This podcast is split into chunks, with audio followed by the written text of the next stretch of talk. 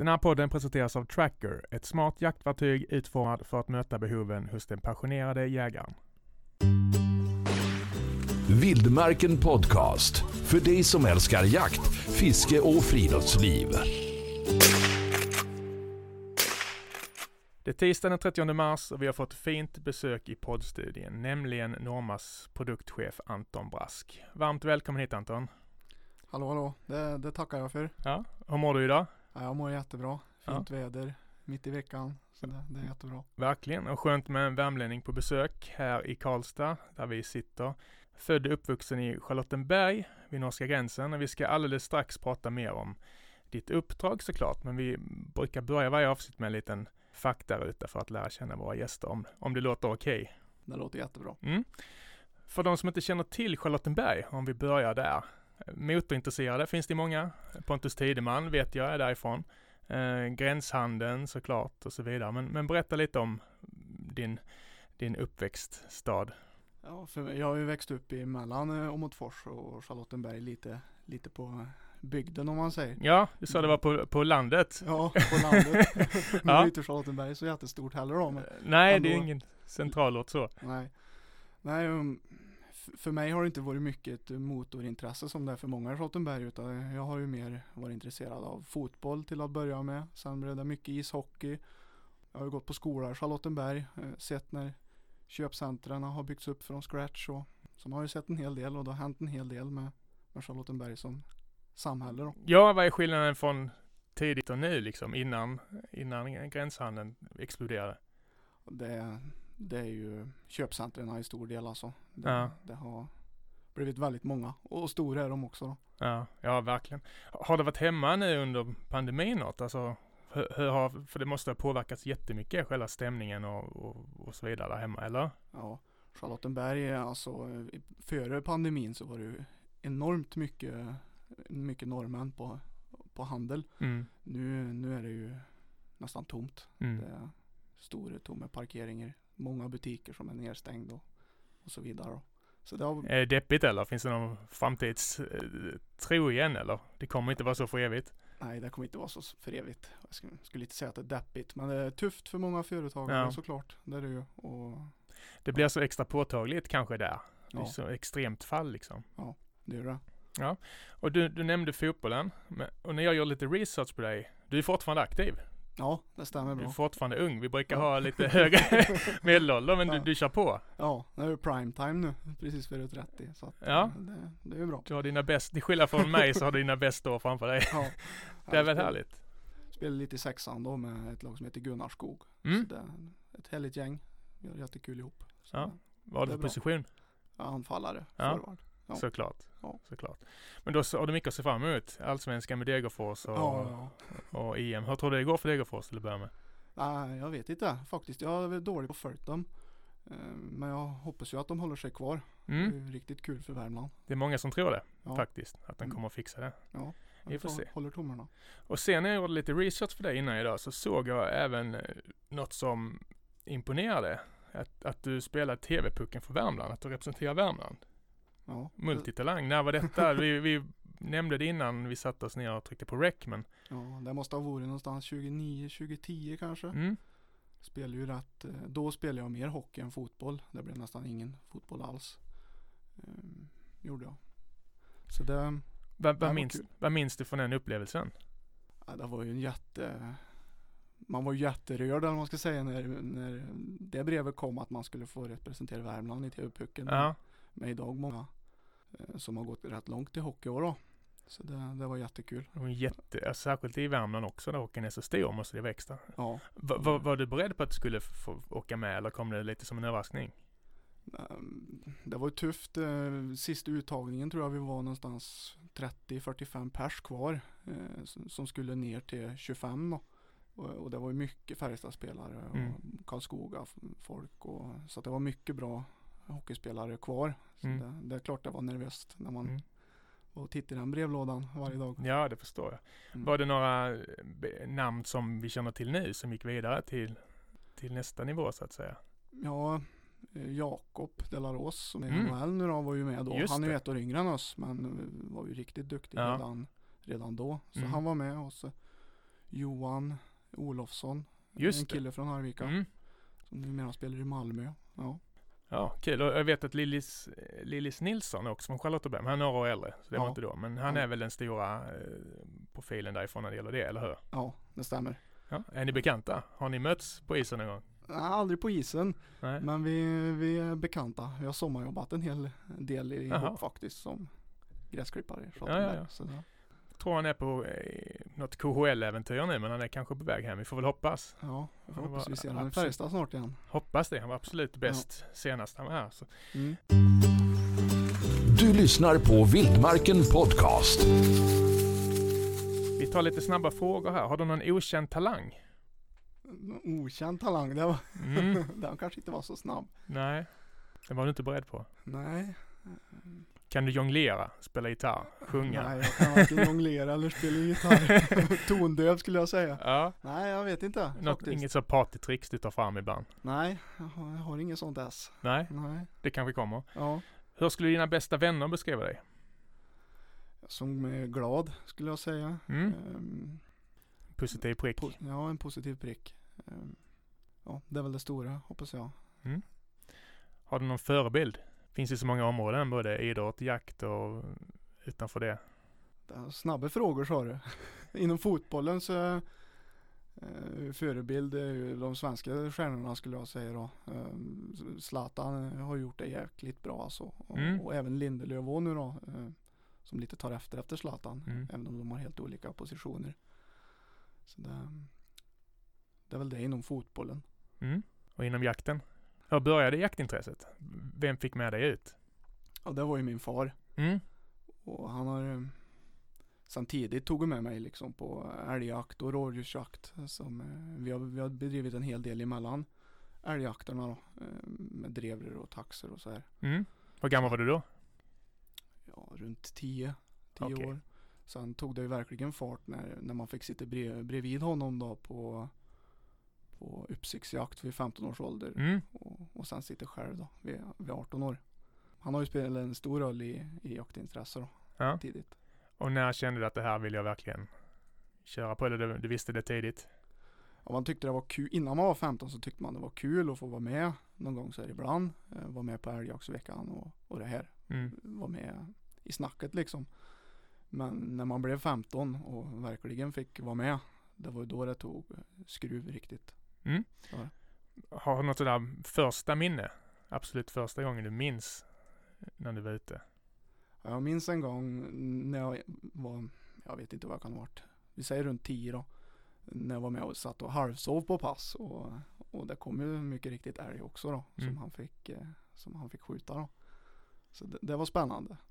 Sen första, första älgjakten vid 15 års ålder, uppsiktsjakt, det var ju och riktigt eh, kul och, och det gick riktigt bra också då med en, med en stor tjur som första älg. Ja, ja. Ja. Snyggt. Ja. Och hinner, hinner jaga något numera? Ja då, det blir en hel del jakt. Ja. Det blir det. Mm, Kanske inte så mycket som man hade hoppats på eller vill hoppas på men det blir en hel del. Mm. Och vart i, i trakten eller har du något favoritställe du brukar åka till eller? Ja, favoritstället är ju helt klart eh, när vi åker upp till Jämtland, kompisgänget och jagar en vecka i september. Ja, Första veckan där i september. Det det är semester på riktigt. det är tradition. Ja, det är tradition. du, kan du stänga av telefonen? Ja, det Ja. gör det. Lite Ja. halvkass täckning och så kan man alltid skylla på. Ja. Men du, vi pratar om produktchef på Norma, 27 år gammal. Mm. Ta oss igenom din resa och hur, hur du hamnade där. Ja, Jag gick ju fyraårig teknisk utbildning med mycket Ja med inriktning produktion och projektledning och så här på slutet. Mm. Och sista året där ehm, Det var ju en hel del praktik under det. 20 veckor ungefär. Ehm, Och eh, Det sista året var ju i Örebro. Och jag satt liksom och funderade på mm, vart vill jag praktisera då? Och då började man liksom kolla runt på företag hemma då. Så jag ringde till Norma. Mm. Och kollade liksom deras intresse då. Och det, dit fick jag ju komma. Det Ja. var en vecka till att börja med liksom. Och sen blev det mer och mer under året då. Och på den vägen är det ju. Jag fick börja där som tekniker eh, 2014. Och lite projektledare och så här. Ehm, och ja, sen dess har jag varit kvar. Mm. Jag har gjort, ja som sagt, börjat med teknik, konstruktion av verktyg, maskindelar och så här. Sen blev det lite mer projekt. Eh, mycket nya hylsor, lite nya maskiner. Ehm, Sen blev det ja, mer och mer projekt. Ja. man- Ja, för rent konkret, alltså hur ser en vanlig dag ut för dig eh, numera? Och numera sen två år tillbaks är jag som sagt produktchef då och det är ju lite annorlunda jämfört med, med att vara konstruktör då. Både, båda är jätteintressanta tycker jag men eh, dagarna ser lite annorlunda ut. Det är Mm. mycket mer eh, säljinriktat nu då, marknadsinriktat. Vi, vi tittar på eh, priser och, och nya produkter, eh, gamla produkter, hur ska portföljen se ut eh, nu och i framtiden. Så är mycket sånt jobb då som Mm. görs nu. Och trivs du? Ja, jag trivs jättebra. Mm. Ja, det, branschen eh, och arbetsplatsen liksom där plats, eh, platsar in väldigt bra med intresse också då, så det, Ja, det är såklart. jättekul. Vad- vad tycker du är det mest, den största utmaningen? Ja, den största utmaningen är att fy- fylla alla, alla behov. Det är ett jättebehov av eh, ammunition idag Mm. Eh, och sen även alla behov av och intresse för nyheter. Man ser ju så fort vi så fort vi släpper en, en nyhet i en kula liksom eller en kaliber och en kula så börjar ju redan eh, suget efter nästa kaliber, nästa Mm. utökning. Och ibland bland andra uppdrag, eh, jag vet att du åkte, fick åka till Afrika med ett gäng eh, ambassadörer. En lansering av Bondstrike va? Om jag minns rätt. Ja, Det blir lite sådana uppdrag ibland också. Hur, hur var det till att börja med? det var ju jättespännande faktiskt. Ja, Jag hade ju ja, jag har ju privat varit någon gång i Ungern och så här eh, och jagat med, med min far då. Mm. Men att få åka till Afrika var ju en, det är en helt annan kontinent. mm. berätta vad ni gjorde där.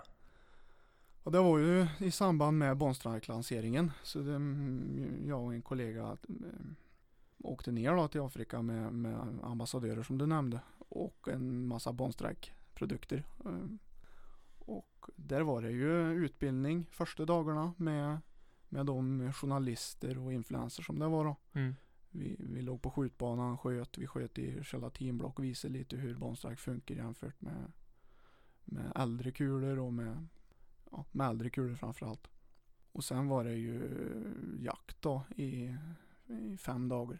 Det låter som ett okej uppdrag. Ja, Eller? det var det. Jag glömde solkrämen då, så det blev min lessons learned.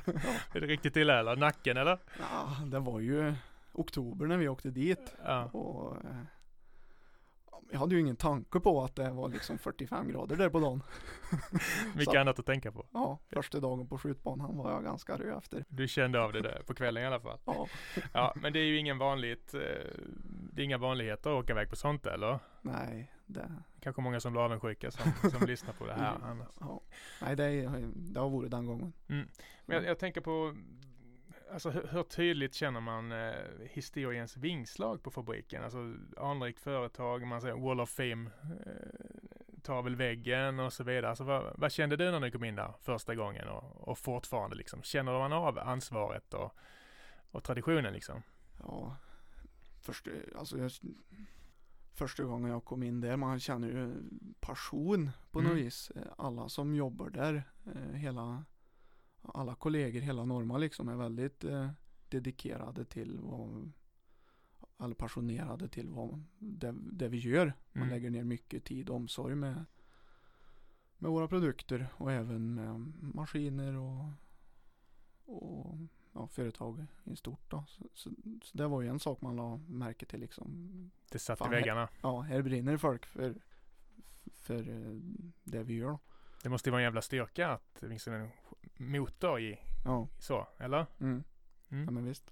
Och sen är det ju som det, vi har varit med länge och många maskiner har varit med länge så det, det är ju anrikt på så vis och det, det sitter ju även i väggarna också då. Vi har ju även det här mässen som vi kallar det eh, med Hall of Fame Mm. och mycket historia. Vilka är det som sitter där? Kan du nämna några namn? Ja, Brolund, min kollega, sitter Mm. ju där. Eh, Det gör han. Sen har vi ju som eh, Duktig skit. Dy- duktig skytt. För de som är internationella, som inte känner till. Ja. Ja. Nej, och sen sitter det ju mm, stora namn som Nossler, eh, personer ur Nossler-familjen. Roy Wedderby sitter där. Torbjörn Lindskog som var VD i många, många år på Mm. Norma tidigare. Så det, det är många Idel, stora namn ädel, där. adel. Ja. Eh, svår fråga såklart, men vi pratade lite här innan om, om det enkelt går att beskriva processen när man tar fram och utvecklar en jaktkul. Jag förstår att det nästan är omöjligt att svara på, men Ja. kan du försöka i alla fall? Det är en lång process. Ja. Det, det tar ju sin tid. Och det är ju lite därför vi vi kommer mer, eller vi kommer med en, en kula. När vi kommer med Bonstrike som vi gjorde till exempel så börjar vi med 30 kalibern där det finns eh, störst behov. Vi, lägger ju ner någonstans mellan ett och två år på, på en kula. Eh, Där vi börjar med liksom att kika på eh, vad krävs maskiner? Eh, vilka verktyg kommer vi att behöva? Sen ska vi testa, köra fram prototyper. Och så, så kanske de behöver finjusteras och sen det, har vi ju tre olika faser som de ska passera Ja, på, eh, internt då, Ja. på kvalitet. Mm. Det kan vi ta sen. Berätta Mm. färdigt du först, men sen går vi igenom faserna. Nej, men, så så där, är- där går det åt mycket tid då. Det gör det. Vad pratar vi för tidsspann ungefär? Ja, det är ett, två år. Ett, två? Ja. Ja. Innan, innan vi är färdiga då från att vi börjar. Ja. Och eh, fr- från att säga att vi börjar tills att vi börjar eh, riktigt testa prototyper då. Det, är- det är ju upp mot ett år Mm. beroende lite på. För vi hade fått en läsarfråga som eh, pratar om det du nämner, alltså varför inte alla kalibrar släpps på en och samma gång. Kan vi ta nu? Ja men det, det ligger ju lite, lite där då med den, med den tid det tar att ta fram och sen vill ju vi även eh, vara riktigt säkra på att eh, kulan presterar det, det som vi säger. Och, och för det gör vi ju väldigt många tester. Vi skjuter väldigt många skott både in, inhouse eh, på, på ballistik och i gelatinblock och på Mm. I tavlor och i radar. Och sen även eh, feedback från fält då. Okej. Hur det blir, ja, så att de beter sig som, som vi ser inhouse. De, de som, ni som jobbar med det här, känner man ändå någon slags inne, inneboende oro för att inte kulan levererar? Alltså, menar, även, även om jag har väldigt många tester så finns det ändå, förstår du vad jag menar? Finns det ändå en oroskänsla i sig hela tiden? ja. För det är mycket att leva upp till. ja, nej, men det är det. Men när, när vi är liksom ehm, när vi är färdiga med ett projekt och, och går ut för lansering då är vi eh, rätt så trygga med att Då är det funkar. ja. Ja. Det har varit så många, måga faser och kvalitetskontroller så nu. Ja. ja. Ni släppte ju nyligen en, en digital fabriksvisning, vilket är lämpligt i, i coronatider, där vi bland annat får se i detalj hur, hur normahylsorna blir till och så vidare. Alltså just produktionsdelen, går då, kan vi prata lite om den? Hur går produktionen i Åmotfors till? ja. Ännu en enkel fråga. Ja, nej, det var ju, den fabriksfilmen var ju riktigt bra tycker jag då, och, och coronasäker. Mm. Eh, brukar- Finns att se på hemsidan. Ja, det gör han. Och eh, produktion börjar ju med, med hylsa. Där vi köper in eh, mässingmaterial då, som vi gör hylsorna i. Och där ska den genomgå eh, en, tre, fyra olika dragprocesser då, beroende på storlek på hylsa. Och däremellan glödgas så att eh, materialet inte spricker då under den här processen. Och sen pressar man botten. Eh, det ni sen ser som ja, Norma 655 och Tannasläge och, och så här. Sen eh, går den vidare ner till en till glödgning eh, av hals. Där man glöder ner och gör halsdelen mjukare på hylsan. då, Mm. För att sen eh, forma ihop den till rätt kaliber och bröstvinkel. Då. På slutet så har vi svarv där vi svarvar, eh, svarvar till eh, längd. Och så att mynningen blir rund och fin. Mm. Även det här urdragarspåret som sitter på bak på hylsan som sen vapnet slänger ut hylsan Mm, med efter att ha skjutit. Svarvas. Sen är det tvätt och polering och eh, inspektion. Eh, mestadels med kameror nu då. Eh, och efter varje maskin på hela hylsan liksom så står det ju kontrollklockor och operatörer som syner så att allt ser bra ut. Då. Hur många jobbar i fabriken? Och nu är Just vi strax över 200. 200? Ja, så Ja. Vi, har, vi har ju mm, rampat upp nu eh, under året. Mm.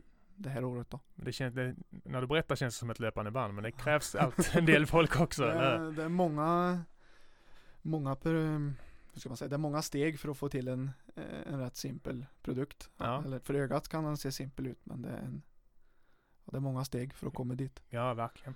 Och sen, ja, sen har vi ju kulavdelningen eh, som eh, ja, i mångt och mycket eh, historiskt det är många steg liksom och påminner en del om hylsa.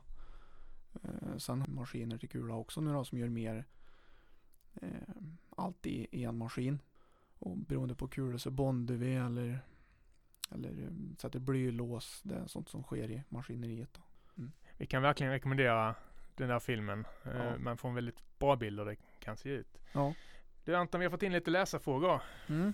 Du ser nervös ut. Ja, jag har mina aningar. Ja, nej de är ganska snälla. Vi har Ja. fått någon som är lite kritisk och så vidare. Men det, det ska vara. Det ska Ja. vara transparens eh, tycker jag. Mm. Och det är en som skriver in här som skriver Jag skulle jättegärna vilja veta hur Norma resonerar när de inte släpper sina komponenter på marknaden. Till exempel EcoStrike är fortfarande inte tillgänglig för handladdning även fast den fabriksladdade ammunitionen funnits jättelänge. Inga andra producenter gör på detta sätt. Det känns nästan som om Norma inte är intresserad av alla handladdare längre, vilket är väldigt tråkigt då Norma genom åren legat väldigt nära skytterörelsen och handladdningen med utmärkt support, tillgängliga komponenter och så vidare. Ja, lite Mm. kritisk fråga, men det, Ja, finns, det finns det ett bra det. svar vet jag. Ja, nej det, men det var ju en bra fråga och Mm. kul med, med, med den feedbacken. Ehm, Så att det, det, det, det tackar vi för. Vi, just för EcoStrike då så har vi ju fokuserat på patroner och det är en, en långsammare process att få fram de kulorna så allt som vi får fram har gått till patroner hittills. Ehm, Nu kikar vi ju på hur vi kan lösa handladdnings Det är på gång. Kul. Ja, för EcoStrike då. Mm. Eh, kanske inte till årets jaktsäsong men, men eh, för framtiden så hoppas vi att, att ha den på plats då. Så det är på gång i alla fall. Ja, Och apropå EcoStrike så tänkte vi skulle prata lite om blyfritt. Det är ett Mm. allt hetare ämne. Så du får gärna gå igenom lite Normas eh, blyfria produkter, vad nästa steg är och så vidare. mm. Nej, idag har vi ju eh, EcoStrike eh, och EvoStrike i, i vårt blyfria sortiment då. EvoStrike släppte vi i fjol. Vad är skillnaden mellan dem? Det är EcoStrike, en solid kopparkula som eh, svampar upp eh, en lite blyfriare, en liten blyfri variant av Oryx. eh, Där både svampar upp liksom, båda Mm. har hög restvikt, bara att EcoStrike eh, består av ren koppar. Sen EvoStrike är en snabbexpanderande eh, tändkula där det egentligen sitter två tändkärnor inuti då. Varav den främre fragmenterar vid träff och lämnar därmed mycket energi tidigt. Och den bakre sen stannar kvar i kulan och penetrerar igenom viltet då. Så Mm. att du får snabb och, och mycket expansion tidigt. Men även djupverkan då. Mm.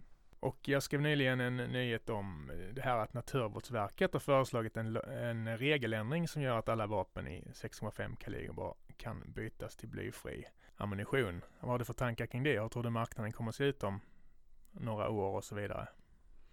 Och det här med blyfritt har ju blivit en, en het eh, snackis Mm. på senare tid. Och det är klart, eh, det är ju någonstans en fjärdedel av alla jaktvapen i Sverige som är 655 och i dagsläget så är det väldigt svårt att få kulor som är blyfria och klarar klass 1-krav då Mm. eh, i just 6,5. Så att med en sån regeljustering så öppnar du dörren för, för um, blyfria kulor även i, i den kalibern då. Jag vet inte riktigt tidsplanen för det här. Det kanske du vet mer om? Nej, inte mer än att de är, eh, ser igenom förslaget då. Mm. Mm. Precis, vi, vi får följa och rapportera om det så småningom. Sen vet man ju att eh, Finland har gjort, gjort det här eh, i fjol tror jag. Mm. Hur har det fallit ut? Jag har inte hört, eh, hört så mycket kring det faktiskt. Nej. Men och sen Tyskland och sådana mer centraleuropeiska länder så jagar man ju med lättare kulor på vildsvin och, och hjort. Så att, Hur ja, går debatten se. där då? Ja, det är ungefär lika som, som i Norden. Då. Ja, okej. De, eh, I Tyskland då, så har de ju även vissa län där man inte skjuter blykulor numera. Men det är lite länsberoende. Okej. Vilken kaliber och kula väljer Anton? Det var en rak och enkel fråga. Ja, det var det. Jag kör med 857 Ja, och det är ju min far som, har, som hade det och, Okej. och det har spilt över på mig. Jag tycker det är en riktigt bra kaliber. Den är? Väldigt snäll att skjuta med. Mm. Det är lite som en 308. Men du får, ja jag tycker man får mer kulor liksom. Och, Du för traditionen vidare Ja. inom familjen. och sen kör jag med, med Ecostrike då. Ja. Kanske inte nödvändigtvis för att den är blyfri utan eh, det är en lättare kula eh, i, i 8 mm eh, jämfört med de andra som vi har då. Och den, den går därmed ut fortare och flyger lite rakare. Mm. Så det, det är så jag tänker där då. Alltså vad händer för, härnäst för dig eh, yrkesmässigt? Finns det några produkter och sådär som du kan hinta om eller vad, vad jobbar ni med just nu? Ge oss något Ja. köttigt. Nej, vi, mm, vi kikar mycket på nyheter då. Mm. Ehm, Så att ehm, inför jaktsäsongen hoppas vi på en hel del nyheter i, i våra strike, strikeprodukter. Okej, Ehm, det är mycket hemligheter. Det är, Ja, det är ingenting, du får berätta. Nej, Nej, men det finns en del som det kommer mycket, mycket frågor och suga efter. Som, det är saker på gång i alla fall. ja, och sen kikar vi ju mer. Vi släppte ju Oryx Silencer i fjol för, Mm. ehm, ja, för korta piper med ljuddämpare. Precis. Ehm, så den kikar vi också lite på hur, vad vi kan göra härnäst då. Mm. Vidareutveckla den eller vad? Ja, familjen som sådan. Ah, ja, okej. Ja. Mm. Så det, jag hoppas på mycket spännande nyheter. Det förstår jag. Ja. Och för dig personligen, har du några drömjakter kvar? Nu är det ju speciella tider, men när vi är över den här kullen, vad, vad, vad vill du göra? Som du inte har upplevt än? En drömjakt, ja det har ju Bergsjakter har jag fastnat in lite på. Det Mm. tror jag hade varit kul. Gems. I, Gems eller Ibex. Nu eh, Ja, du har ju fysiken. Ja, fysiken. Du borde ju fixa det, eller hur? inte plånboken kanske. Nej. så det, det hade varit jättekul. Men annars hoppas jag ju på att vi går tillbaka så att man kan ja, åka till Jämtland och jaga älg där då. Och sen är jag även i Ungern eh, privat och jagar Mm. hos några kompisar. Som inte blev av. Mm. Så, så det hoppas jag. Suget är stort. Ja, det är jättestort. Du hör av dig när det händer spännande saker eh, framöver. Vi ser fram emot att följa din resa och stort tack för att du kom hit. Ja, tack ska ni ha. Det var jättekul att komma hit. Vildmarken Podcast. Hitta fler avsnitt och ta del av vårt digitala magasin på vildmarken.se.